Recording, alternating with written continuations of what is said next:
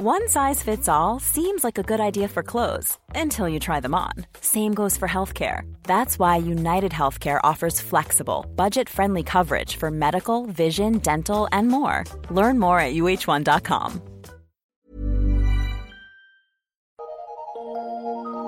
Eu sou Mário Persona e essas são as respostas que eu dei aos que me perguntaram sobre a Bíblia. Você perguntou o que eu acho da teoria do intervalo. Eu realmente creio que exista um intervalo de tempo não conhecido entre os versículos 1 e 2 de Gênesis. Ali diz: No princípio criou Deus os céus e a terra. Essa é um, uma parte. E a terra era sem forma e vazia, e havia trevas sobre a face do abismo. Gênesis 1, de 1 a 2. O versículo 1, no princípio criou Deus os céus e a terra, é a criação original de tudo, todo o universo. Céus e terra. Entre o versículo 1 de Gênesis e o versículo 2, você pode imaginar aí zilhões de anos em medida atual, e nós não temos ideia do que aconteceu nesse período, porque Deus não nos diz. Qualquer descrição desse período, como ideia de uma terra governada por Satanás, como creem, creem alguns, é, vai ser especulação.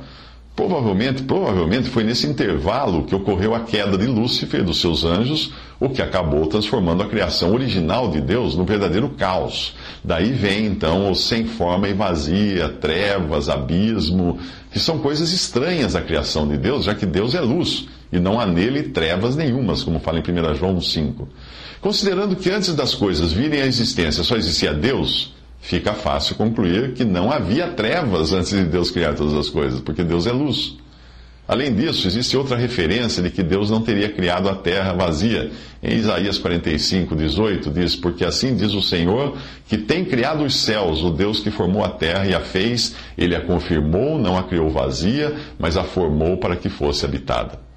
Algumas referências a Lúcifer e aos anjos, de um modo geral, existentes na Bíblia, apontam para uma época anterior ao estado caótico e às etapas da criação, que nós poderíamos chamar de restauração da criação ou da terra, que são descritas a partir de Gênesis uh, capítulo, uh, versículo 3, em Gênesis em diante, né? Uh, o artigo que você sugeriu supõe muitas coisas que nós não encontramos na Bíblia, portanto eu não posso concordar com o autor quanto aos detalhes, embora eu concorde quanto ao fato do intervalo de tempo não conhecido entre os dois versículos. Nesse sentido, a criação em seis dias, escrita nos versículos seguintes de Gênesis, não seria uma criação original, mas uma restauração do planeta Terra.